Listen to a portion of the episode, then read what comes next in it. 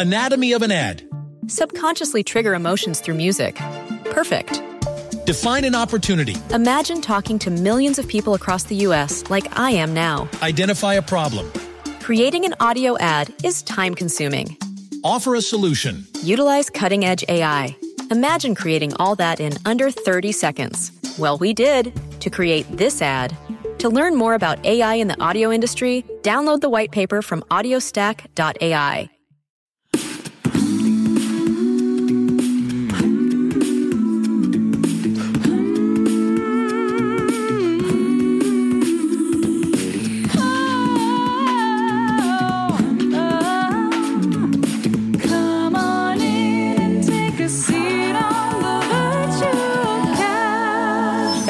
welcome to episode 305 of the Virtual Couch. I'm your host, Tony Overbay. I'm a licensed marriage and family therapist, a certified mindful habit coach, uh, writer, speaker, husband, father of four, ultramarathon runner, and creator of The Path Back, an online pornography recovery program that is helping people reclaim their lives from the uh, effects of turning to pornography as a coping mechanism. And last week I did an episode. It was part one of two. Today is not part two. That'll be coming in a week from now.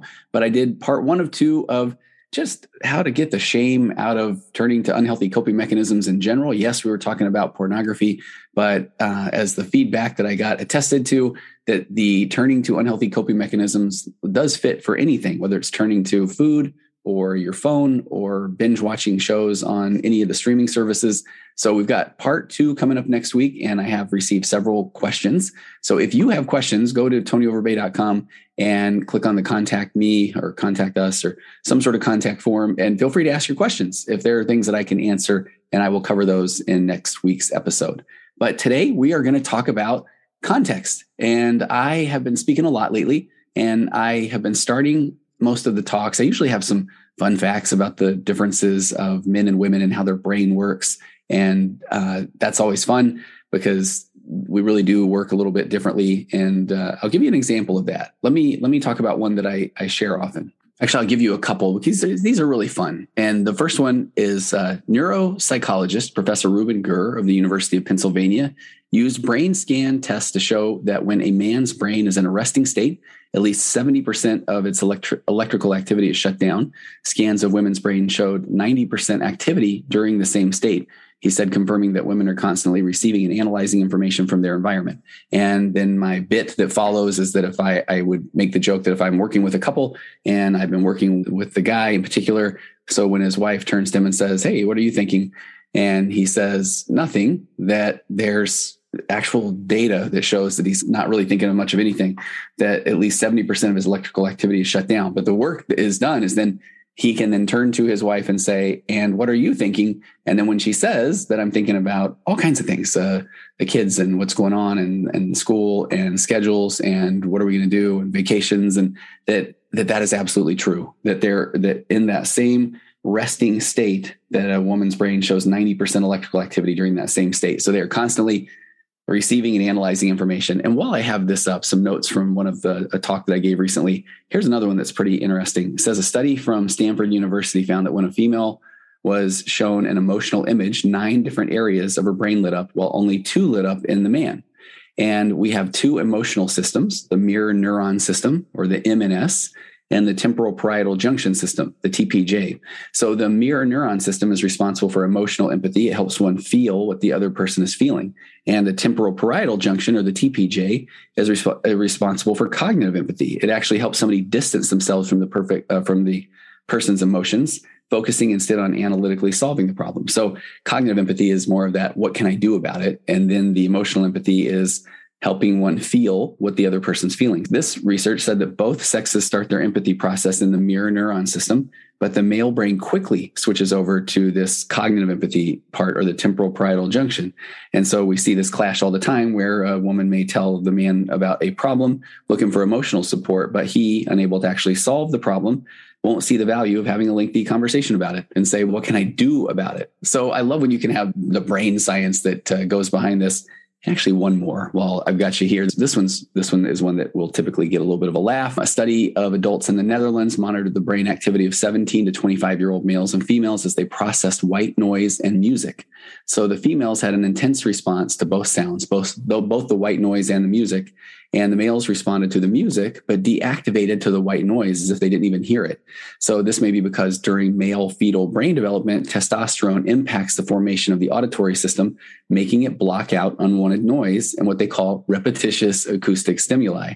So this becomes an issue in a lot of relationships uh, male female relationships where and I'm going so gender stereotyped here, but again, it's fascinating when you've got some brain science to back it up but a woman may say something and the guy won't hear her and she will repeat herself several times which makes his brain register her voice as unwanted repetitious acoustic stimuli so before you know it it devolves into he never listens or she's always nagging and a lot of us will get stuck in this feedback loop of behavior creating this fascinating chicken or the egg scenario does my mom say the same thing 500 times to my dad because my dad doesn't hear her or does my dad tune her out because she repeats herself and she then becomes repetitious acoustic stimuli. That's there's fun stuff about the way that we differ in male and female brains.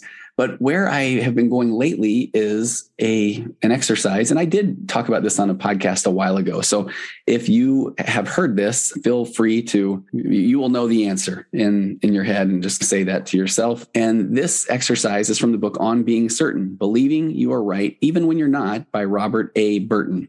I'm going to read a paragraph to you. I'm going to read it at normal speed. This experience cannot be duplicated once you know the explanation. So take a moment to ask yourself how you feel about the paragraph when you hear what I'm about to read to you.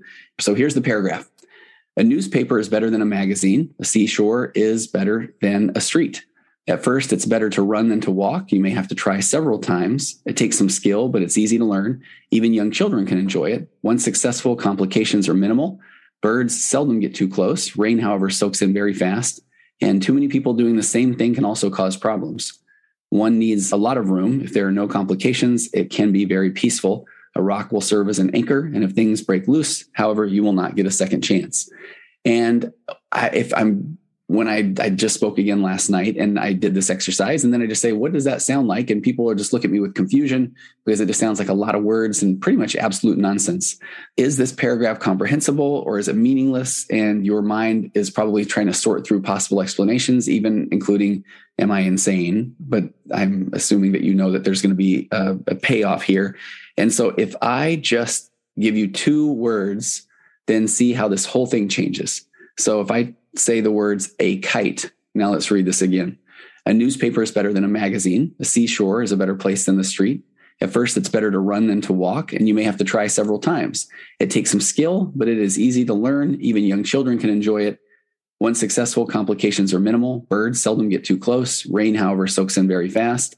Too many people doing the same thing can also cause problems. One needs a lot of room. If there are no complications, it can be very peaceful and a rock will serve as an anchor. And if things break loose from it, however, you will not get a second chance.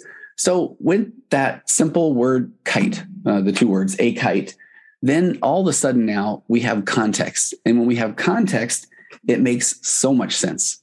And from the book, he's talking about this feeling of certainty that we want to desperately know and figure things out and be certain. But the whole premise of the book on being certain which is he says believing you are right even when you're not is he talks about is there even such a thing as certainty? And that's a phenomenal book. It really is. I'd like to make the joke that it comes with a free existential crisis but actually when you really embrace the concepts it, it does uh, it actually brings some peace i think. Um, but today i want to talk about context because the reason i've been talking about this so much when i go and speak is because i see, it seems that when i'm talking it doesn't matter if i'm talking about uh, people in relationships so they're trying to understand their spouse. If I'm talking about parenting, where people are trying to know the best way to communicate with their teen, or if I am talking about uh, training businesses on how to better communicate between the uh, staff and leadership and these sort of things, or if I'm just talking to an individual who feels like something is wrong with them, that we're just missing context. So often we're missing context. And I think that example shows you that it can with a little bit of extra information then we can add this beautiful thing called context which can give us more understanding and even more empathy for someone and what their experience is or what they're going through. So i found a really phenomenal article that i'm going to use as my muse today. It's from a website called freepsychologyhelp.com you can't beat the name of that website. And it is written by a person named drew mikita who is a licensed professional counselor and an associate professor. And this is from september of 2018 But I love uh, the fact Drew talks about the importance of context when diagnosing mental disorders. So, as I love to do, I'm going to read through this a little bit. I'm going to give my own commentary because I've been thinking about this so much as uh, as a therapist with people in my office, and even as I go about my daily life. And I'll tell you, let me give you another example.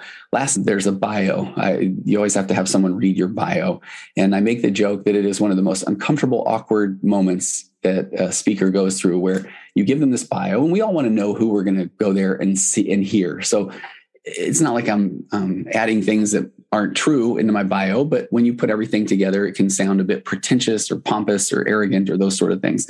So i typically am sitting there i put my head down a little bit someone's reading the bio and whether the bio says okay best-selling author or award-winning podcast host and how many episodes and and then typically there's a part that says and uh, he has ran 100 150 marathons and ultra marathons including a dozen or more of distances of 100 miles or more and so you just hear that and some people are thinking oh okay this guy might have something to say where other people are thinking man this guy probably thinks a lot of himself but then when I get up there and I talk about even someone reading the bio and you talk about context and you talk about, okay, my ultra running, that that was the only way that I felt alive. That was my happy place as I was uh, going through this period of over a decade of being in a job and in a career that I now know that It was just this socially compliant goal that I was doing the whole career in the software industry for over a decade because I felt like I had to, or I would let someone down. I would let uh, whether it was my wife down, my parents down, or whoever it would be, because I just needed to go in there and suck it up and put my 30 years in and then retire, whatever that looked like for me.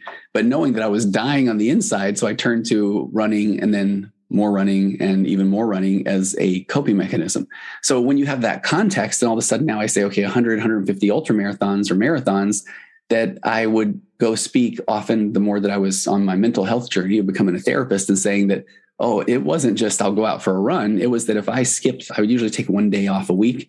And if I made it two days or three days off for some reason, which was very rare, then I would say that I feel uh, shorter, balder, and I feel like a worse husband, father, and you fill in the blank. So those uh, 100, 150 races were the thing that was always in front of me that gave me the motivation to continue to get up every morning well before the crack of dawn because I had this uh, no impact in my family policy because I also wanted to be this best version of myself as a husband or a father. And now we have context. So now instead of saying, wow, he just really thinks a lot of himself and I wouldn't go run and take all that time.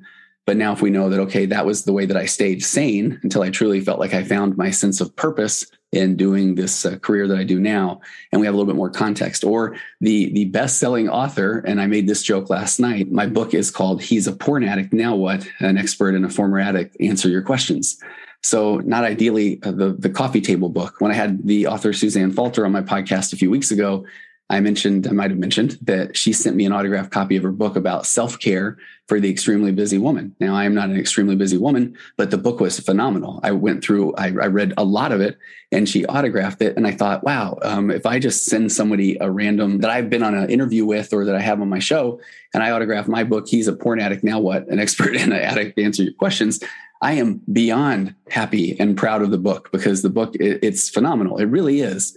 But it's not really one that I say, hey, here you go, because it makes this insinuation. I don't know that maybe I think that they are struggling with turning to pornography as an unhealthy coping mechanism. But if you look at that in the context of over 15 years of work with over a thousand people that have struggled with turning to compulsive sexual behavior as a coping mechanism and being able to help those people become better, better parents, better, again, typically uh, working with a guy, with husband, father, they find their career that they like. They find peace with their faith. They find uh, a better version of themselves with their health. Uh, they find themselves in a better position with their job. And so then the context of that book makes a lot more sense with the work that I do. So this uh, concept of context is just really fascinating. And it goes back to the modality that I love, acceptance and commitment therapy, where we are all just going through life for the first time. That's what we're doing. This is the first time that I've been on the mic on uh, Tuesday, January 25th at 5:26 a.m. Um, with you uh, talking to an audience and wondering what you are going to, how you're going to take all this in, what you're going to remember. If I've said things before, and so I am responding and saying and reacting because I am me, because I'm a human being and I'm a culmination of all of my experiences. I'm I'm 3 billion neurons that are just walking around reacting to certain situations. I am a product of my nature, my nurture, my birth order, my abandonment, my DNA, my rejection, my hopes, my dreams. And so when I have a thought or a feeling or I take an action, the reason I do is because I did. And then we can make sense of things from there. And when someone else says, I wouldn't do that, or are you sure you want to do that? Or why did you do that? That so often that's where we feel that psychological reactance or that instant negative reaction of being told what to do. And, and that's built in, it's innate within us and it's there as a protection. And it's because no one truly does understand what I have been through, what you have been through, or what anyone's been through. So that's why the the uh, idea of context is so important in helping us understand and have more empathy, uh, sympathy, and just to be able to have a better connection with others. Because when we can drop the rope of the tug of war on trying to tell someone what they're doing is wrong or why that I wouldn't do what they're doing, then we can really start to have more of a connection with others. And the reason I wanted to talk about this today, and I haven't even got to this article yet, is because so many of the things that I've been talking about on other episodes come into play here. This is where the context of context, we're talking about context, but seeking external validation. How often are we just telling someone what we think they should do or what our opinion is or what our experience was about anything because we want that external validation? We want them to do what we did so that it will make us feel better about what we did. It almost like makes us feel subconsciously like we must be right. Or how often are we trying to tell someone what to do, even if we don't know what their situation is, because we want them to say, wow, thank you. You're, you're amazing. You're my hero. Because again, we want that external validation, but we need to start with so much more curiosity. And the key to doing that is understanding the context and where someone is coming from. And then even knowing at that point, we will still never completely understand what someone else is going through because we've never lived their life. We've never walked uh, in their shoes. There's phenomenal studies on even looking at identical twins and you can have them view an output or you can have them view something so they can take an input and then they will have two completely separate outputs. Even though these are the most genetically identical people that have probably spent a fair amount of time together than anyone else and that they will still take in information and then have a completely different output. So let's get to this article today by drew mikita and it's called the importance of context when diagnosing mental disorders so, Drew says that when making a diagnosis of a mental health disorder, it is so important to look at the context of a person's life.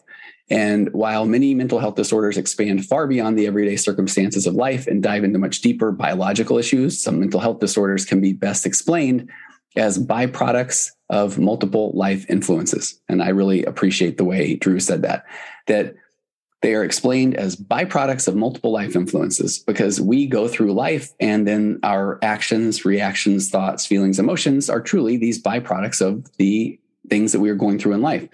So he says that as a therapist, a mental health professional, or other person attempting to understand diagnosis, the context of a person's life should be fully understood by any clinician making a diagnosis. He said it's incredibly easy to get complacent and just wave the depression or bipolar or any diagnosis wand and he says he's such a proponent of waiting on making a diagnosis when possible until more information is evaluated.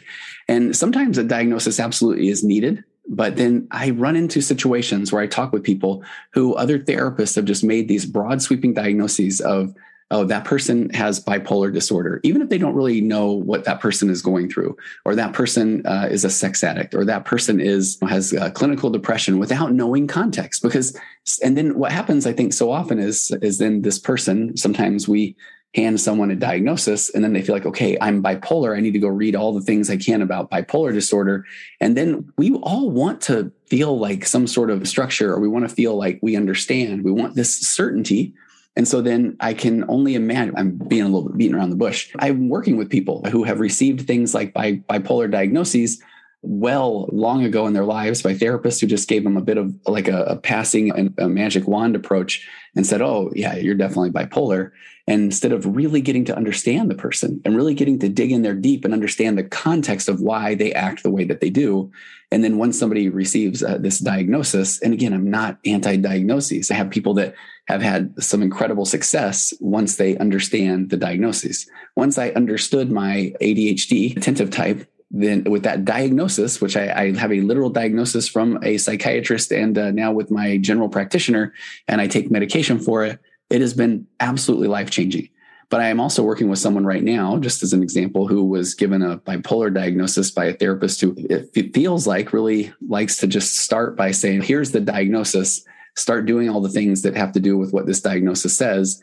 And then we'll try to make sense of things instead of trying to understand the person before making the diagnosis. So he does say, he says, I'm a huge proponent of waiting on making a diagnosis when possible until more information is evaluated. And yeah, sometimes a diagnosis is needed immediately as uh, lives are in danger. Courts need documentation, an immediate change in someone's life as a traumatic nature. But while these do occur for so many mental health professionals, rushing on making a diagnosis is unfortunately it's a very commonplace. So a good professional, as uh, Drew says, spots many disorders immediately when they walk in, and the symptoms are indistinguishable and can only be a few things. That's where I talk often about uh, the concept of personality disorders or people that have narcissistic traits or tendencies or this emotional immaturity that those things are evident almost in the first session when somebody walks in a room because it's somebody that doesn't really have a true sense of self. And so they need to have this just they have these insecurities. And so they immediately need to feel special or they are shifting the blame or they're trying to get you to join with them. Instead of really trying to dig in on what they're in there for it's always about or it's often about well, wait till you wait till you meet my wife, or wait till you see my husband, those sort of things. So you spot a lot of those things coming in that even the person themselves doesn't really understand that this is what this isn't the yeah, I want to say normal. That's such a air quote word, but this isn't the normal way that someone comes in and talks about their anxiety or depression of coming in and saying, Man, I think I'm depressed because let me tell you about my spouse, that sort of thing. So the the goal for the therapist for the mental health professional is to try to gather as much data and truly be the one person that gets to understand all of these thoughts and feelings and emotions that are coming from an individual. I love nothing more and I had some experiences recently where I've met with someone for a very long time and then they just upped their game and let me know about so many more things from their past they give me so much more context. Now, as a therapist, I, I, sometimes make the joke of, hey, it looks like you buried the lead. This would have been nice to know months ago. But I also understand that everyone's journey is their journey. And that is based off of all the things that they've been through. So who am I to say, why didn't you tell me that earlier? Because the person really has to feel comfortable in order to be able to open up and share. So, um, and Drew says he nails that too. He says, uh, as all therapists know, you don't get all the information from a client on day one. He said, although sometimes sessions are a word vomit of 30 years of pent up emotions unloading, but most first sessions are basically interviews between the client and the therapist to understand one another. You're starting to build trust, you're starting to build rapport, and really getting into the basics. And he said, so I do. I really like uh, the cut of Drew's jib. He says, think of it like a non sexual first date Regardless of the information exchanged on day one, more background will be coming in the future sessions. So, gathering as much information and context in the life of a person will help ensure the diagnosis is accurate and not just the reflection of a temporary mood. And that's why I think what is so important. So, certain behaviors do, he says, indicate a specific disorder or category of disorders. However, just because somebody is exhibiting the criteria for a disorder doesn't necessarily mean that he or she has that disorder. And the, our diagnostic manual, the DSM, does a, a pretty good job. And he notes clarifying that behaviors need to be present for X amount of time, or that diagnosis may be made um, under certain circumstances. But there are certain times where there can be completely reactions that may seem absolutely, uh, I will just use the word crazy or insane by someone, but then in the context of what that person's going through would make absolute sense. So he's got a case study. And I like this. He says, let's say Timmy comes into my office for an appointment because he's been bummed out. He says he isn't sure if he wants to live, has no joy, problem sleeping, no appetite, nothing brings him joy, and he just wants to be alone. So, uh, as Drew says, sounds like he has major depressive disorder or at least a major depressive episode. And he absolutely meets that criteria. But he says, uh, better get my diagnosis wand out and document this. And he says, woohoo. He says, there, partner, slow down on your magic diagnosis, diagnosing wand a second. All you have, all you've done is identify that Timmy meets criteria of a depressive disorder. But did you ask about the reasons behind these symptoms? And I want you to put yourself in the situation of asking for the reasons behind why someone in your family is acting the way they are, or asking, or the reasons behind why your spouse shows up the way they do yet another plug. I'm going to plug my magnetic marriage course, which is coming soon. My four pillars of a connected conversation. My first pillar is that no one wakes up and thinks I'm going to hurt my spouse today. Or there's a reason why people act the way they do, why they may act withdrawn or angry, or because that might be the only way that they feel like they can be heard or understood. And uh, so that can be so important. So he says, um, is there anything that's happened in your life that's been hard? He's asking this fictional character, Timmy and how long has this been going on? And Timmy responds, and boy, and I want to tell you, this is there's so much in this article that I appreciate from from the author Drew, but I feel like this is the part where I just feel like this is one of the things I love about being a therapist, even though the stories can be very sad. but you get these moments often. So he says, Timmy responds, Well, this week has been rough. My brother died. My wife left me. I got diagnosed with cancer. My dog ran away. I got fired from my job and I need a root canal. So as Drew aptly says, yikes, Timmy might have just had the worst week in the history of the world. So honestly, he should be showing the signs of depression.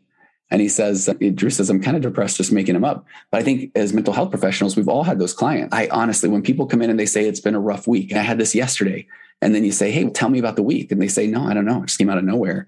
But if you just start to slowly work through the week, there's so often a lot of different things going on. And that's where I jump back into this. You're the only version of you. So actually, the thoughts and feelings and emotions you have are simply because you are you and you are reacting to these situations because this is the first uh, culmination of all these experiences that you've ever been through at this point in your life. So the first thing to do is to give yourself grace and to say, interesting, but those things are happening. And this is the way that I'm showing up, or this is the way that I'm feeling. And being able to just, just give that context, step outside of yourself and say, okay, look at how I'm feeling based on all these things. Like that really is interesting because that's going to start to help us get away from the what's wrong with me story and start to get us closer to the, oh, so let me see what happens. What led to all of these triggers? What led to this bad week? In Timmy's situation, there are so many things there that he could not have dealt with. His brother dying. I don't know about his wife leaving him, uh, but his uh, diagnosed with cancer, dog running away, fired from his job, needs the root canal.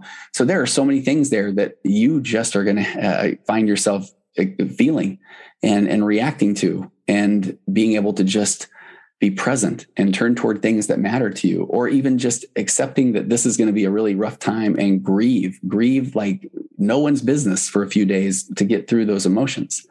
So he says the feelings he's having are normal uh, serious absolutely. And he says he is expected. And he said in fact if he wasn't showing the signs i would be more concerned. This is again where i, I love the way that drew's saying this because i often say that these are the way this is how you're feeling based on all of your thoughts feelings emotions all those things and if you didn't feel this way it would probably mean and i use a lot of humor in my sessions but i would say then we're talking we're looking for psychopathy are you a psychopath because you don't have any emotion even though you just went through all of these things so Timmy is still going to absolutely need counseling to cope with his life stressors. But at this point, is a diagnosis really going to be very helpful? Drew says, as a believer, that medication is is an option, but maybe one further down the road from for mental health disorders. He said, which medication requires a diagnosis? In this context, diagnosis may not be necessary. Can Timmy make it through these next couple of weeks and then get into a better place? Because again, that is a lot that he's dealing with. And so in the, in the context of all that he's dealing with, it, it, makes sense that he's feeling the way that he is. So Timmy may need the help from a counselor, but maybe not the diagnosis at this time. Now, if things continue this way, it, it would likely be that he would need a diagnosis, which is another plug to go seek help, which I was not planning on um, running the ad right now, but it makes sense. So if you are trying to get through some tough things, go see a mental health professional. And if you don't know where to start, go to betterhelp.com slash virtual couch and you'll get 10% off your first month's treatment but even if it's just for this uh, situational depression or these things that just happen, if it's seasonal affective disorder, if it's things that just come upon and you're not sure if this is something that I really need to take a look at long term, if I need to look for some diagnosis or on the road to medication, or if it's just a lot going on in my life. So go to betterhelp.com slash virtual couch. And the assessment form there is actually very phenomenal. I feel like this is just me saying this off the cuff, but I work with so many people that are in the dating world now when they become single or they're in their 20s or whatever that looks like. And so it's such a swipe. Stick with me. I promise this is going to make sense. Where you have to put three or four pictures up, but one's got you by a waterfall, one's got you with, uh, you borrow someone's golden retriever. It has to have a bandana. And then you hold your niece or nephew. And then, so you got your pictures and you say a line from a movie. And then now we date and you swipe through and you find people that look attractive and that sort of thing. But there was a time back before the the app version of dating and where people would fill out these extensive reports of their their psychological profiles and the dating sites that was like I don't know the match.coms or I don't remember the ones okay cupids or those sort of things that then they made their money in having such a, an amazing algorithm that the more information they got they could pair you up with people that then you would feel really a connection to and, and then things were a lot easier so where I'm going with that is just when you are So where I'm going with that is that I feel like even in this betterhelp.com assessment, because they're starting to become more and more companies that are doing the online therapy that I feel like the intake form from betterhelp.com is pretty phenomenal. And that's their version of their algorithm to be able to figure out the best fit with the counselor. So go to betterhelp.com slash virtual couch, get 10% off your first month's uh, treatment because you deserve to have a higher emotional baseline. What is context? Drew says that context is basically anything that is impacting someone's life. And it includes so many things that will vary from person to person. And, uh, and he just goes through a few of these and we'll, we'll hit these pretty quick. Factors impacting context on mental health disorders. Family. He says, love them or hate them. They're such a huge factor in everyone's life. He said, if your family is deceased, that could also be leading to some of your mental health issues, or family can play a significant amount of stress. They can also be a huge ally. They can help a person overcome mental health issues. But he said, we inherently so learn so many of our behaviors from our family members through observation. So when we look at abnormal behavior or possible diagnosis, learning about family dynamics can be so important. As a couples therapist, and when I'm teaching my four pillars of a connected conversation, which I promise you is is phenomenal. We're now going through some testimonials of the last round of my magnetic marriage course with my buddy Preston Pugmire. And we have an independent person that's going through the testimonials and, and it changes marriages. And the biggest reason of that, this isn't trying to run an ad for the magnetic marriage course, but it's because so people don't know what they don't know. And so in the context of family, you only know what you saw modeled by your own parents, or uh, maybe you have a, a fictional view of what marriage would look like from a movie or a TV series or that sort of thing. So this is where I feel like going to a professional is so helpful to understand what my experience with my family is and, and, and, how has that affected me.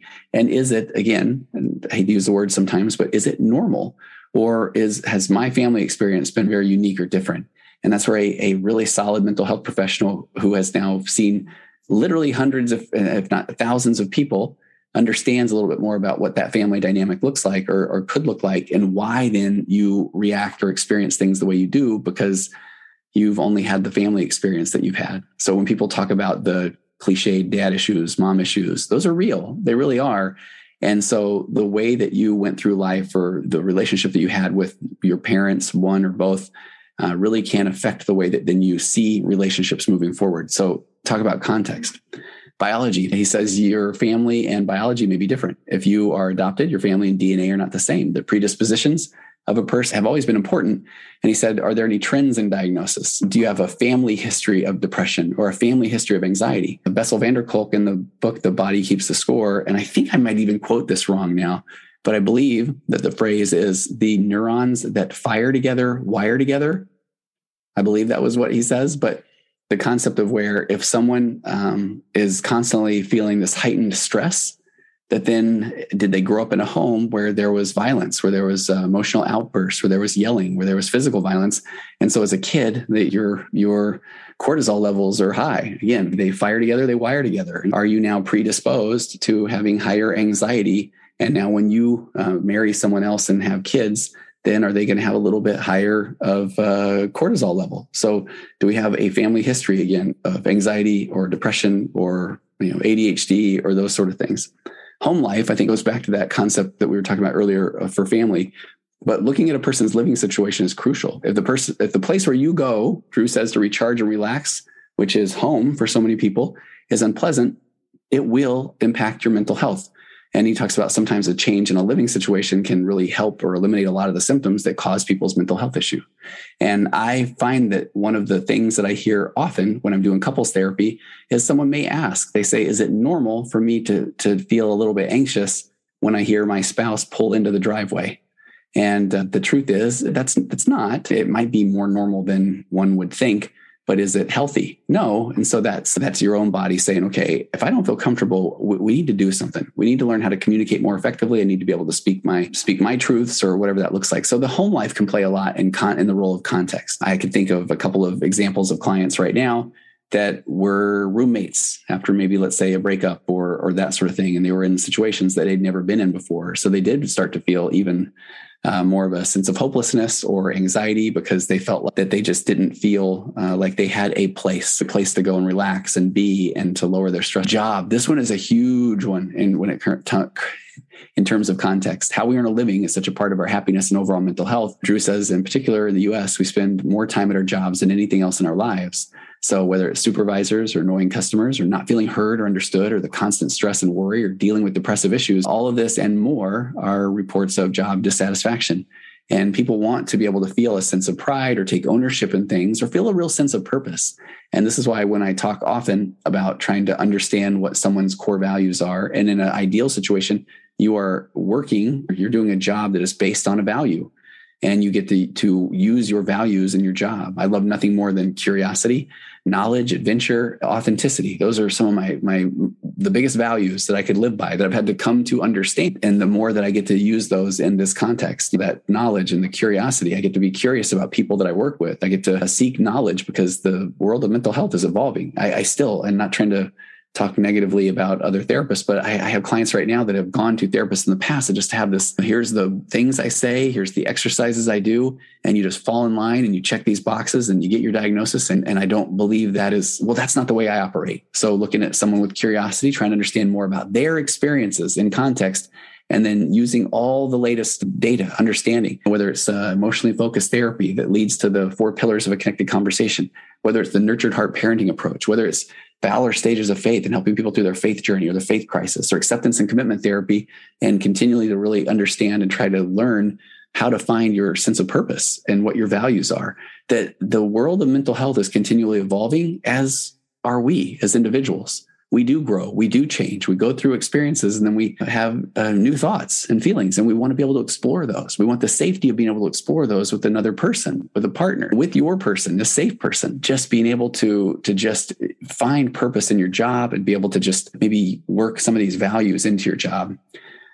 The next one he talks about in terms of context are relationships. He said, frequently people in my counseling office, and I would say to myself, I don't think you need to be here as much as your blank needs to be your boyfriend, girlfriend, husband, that can be spouse, you name it, sibling. But factoring in relationships is absolutely necessary because the relationships we hold often tell us a lot about ourselves. Again, I can think of client stories every day. I never want to uh, give details, but thinking of someone recently who had been in a relationship where they never, they were, their emotions were quite suppressed. It was someone that had an extreme emotional immaturity, or my client was in a relationship with someone with extreme emotional immaturity, AKA narcissistic traits and tendencies.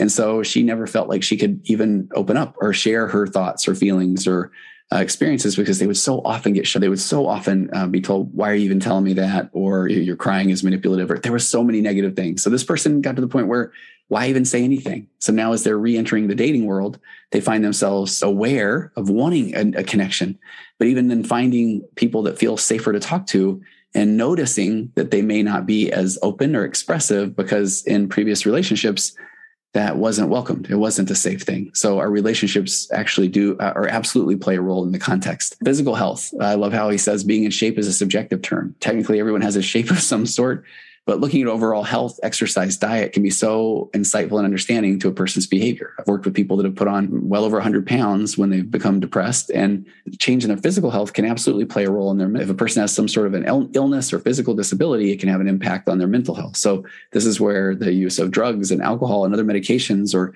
things that are used primarily as unhealthy coping mechanisms can also take a toll on your physical health. One of the, there's a couple of side effects even to the um, ADHD medication that I take that people that take it are so familiar with where it you cannot fall asleep with with some of the medications that you're on so you have to watch when you take it because if somebody starts to have less and less sleep then their brain is not doing all of the wonderful things it does during REM and sleep and resetting and refreshing all the the chemicals of the brain so even though it can cause somebody to feel pretty dialed in during the day, be able to complete some projects, if you don't watch out, it can also impact your sleep negatively, or it also uh, removes your appetite. So you can find yourself later in the day almost mimicking this feeling of anxiety, but it's because you didn't feel hungry and didn't eat. Trauma, and I'm going to be talking a lot more about trauma in the coming months. I've been doing a couple of uh, pretty amazing trainings that have to do with trauma, acceptance and commitment therapy, and trauma, things like that. But experiencing trauma in your life can absolutely have a substantial impact on your overall mental health for years to come if you aren't one who has dealt with that trauma. If somebody threatens or harms somebody close to you or you, or things happen like sexual assault, he says physical abuse, emotional abuse, car accidents, robberies, the, the spectrum is so broad, but those things, trauma can absolutely impact and give context to why you feel the way that you do. He's just got a couple more and then we'll wrap this up. He talks about location. Geographical sadness does appear significant in certain locations. The reasons can be varied. He said it might not be getting enough sunshine in an area and needing a vitamin D lamp. I just had a client tell me about that a few weeks ago, and I'm so fascinated by these things. or it could require a complete move around the world just to have a, a, different scenery. I talk about this often. I was never able to go back and find the data again, but I went to a training once where I heard someone talk about that moving, a change of scenery is not always just a you're running away from your problems.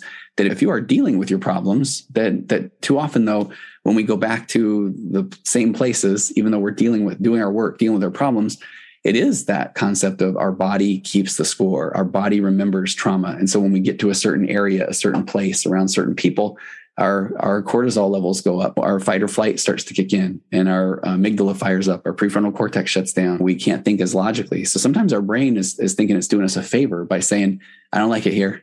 So sometimes moving can be an absolute wonderful thing because you have, and this is what I heard at the training, and I can't find this to save my life but now you have new streets, new restaurants, new weather, new walking paths, new churches, new theaters, new stores. And so if you are working on yourself and you are in a new environment, sometimes it can just be a feeling of, of, liberation of sorts. So location can really play a role. And then culture. This one's just huge. What's normal and acceptable in one culture may not be in another. And he gives the greatest example here. He says, if a person's talking about speaking to and seeing spirits, then that could look like schizophrenia and uh, be an accurate diagnosis by the books for some. Yet in another culture, it may be normal and a normal cultural belief to speak with spirits and doesn't warrant a. I do a fair amount of theological Christian counseling. People come into my office with specific beliefs. And it is interesting because if they're talking about being, you know, moved by the Holy Ghost or understanding or believing that uh, God has given them direction, then if you take that out of context and, and give that to someone that doesn't have a similar background, then and that's why I like that Drew brought this up, where it could sound interesting. We'll put it that way. So other factors, he said there could be all kinds of other factors for context. And so he wraps it up with something that is my third pillar in my magnetic marriage course. He gives the Stephen R. Covey seek first to understand, not to be understood. Uh, he also says it's uh, attributed to an old Alcoholics Anonymous adage.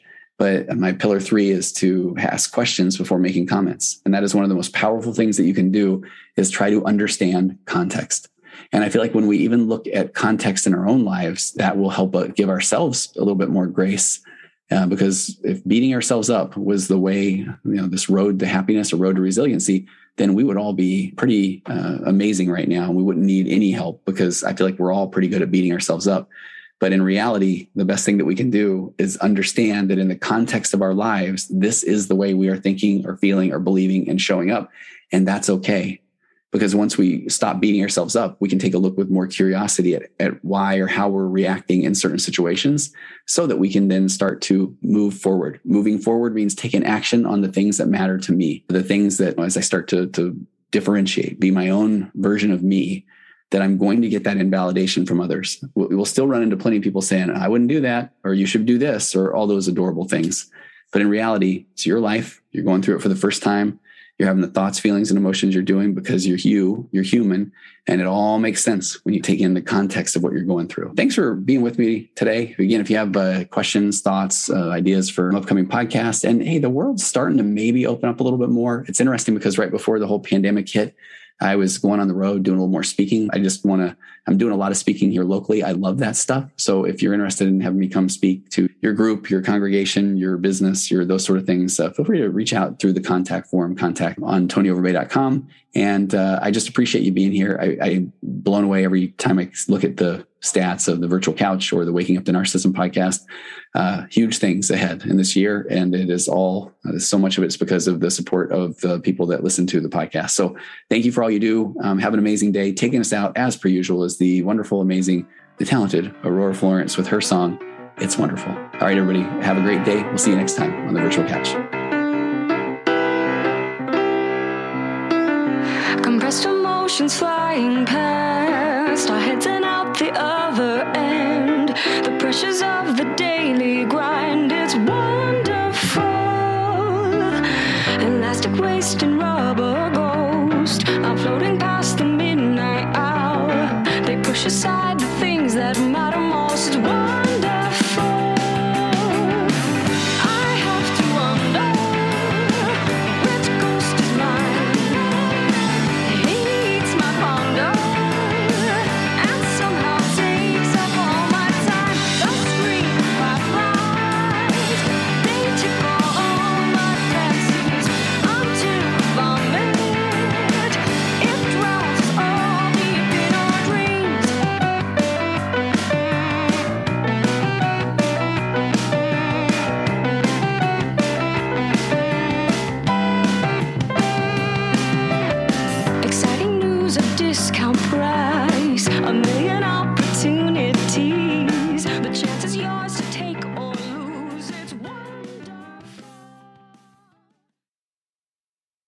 Anatomy of an ad. Subconsciously trigger emotions through music. Perfect. Define an opportunity. Imagine talking to millions of people across the US like I am now. Identify a problem. Creating an audio ad is time consuming. Offer a solution. Utilize cutting edge AI. Imagine creating all that in under 30 seconds. Well, we did to create this ad. To learn more about AI in the audio industry, download the white paper from audiostack.ai.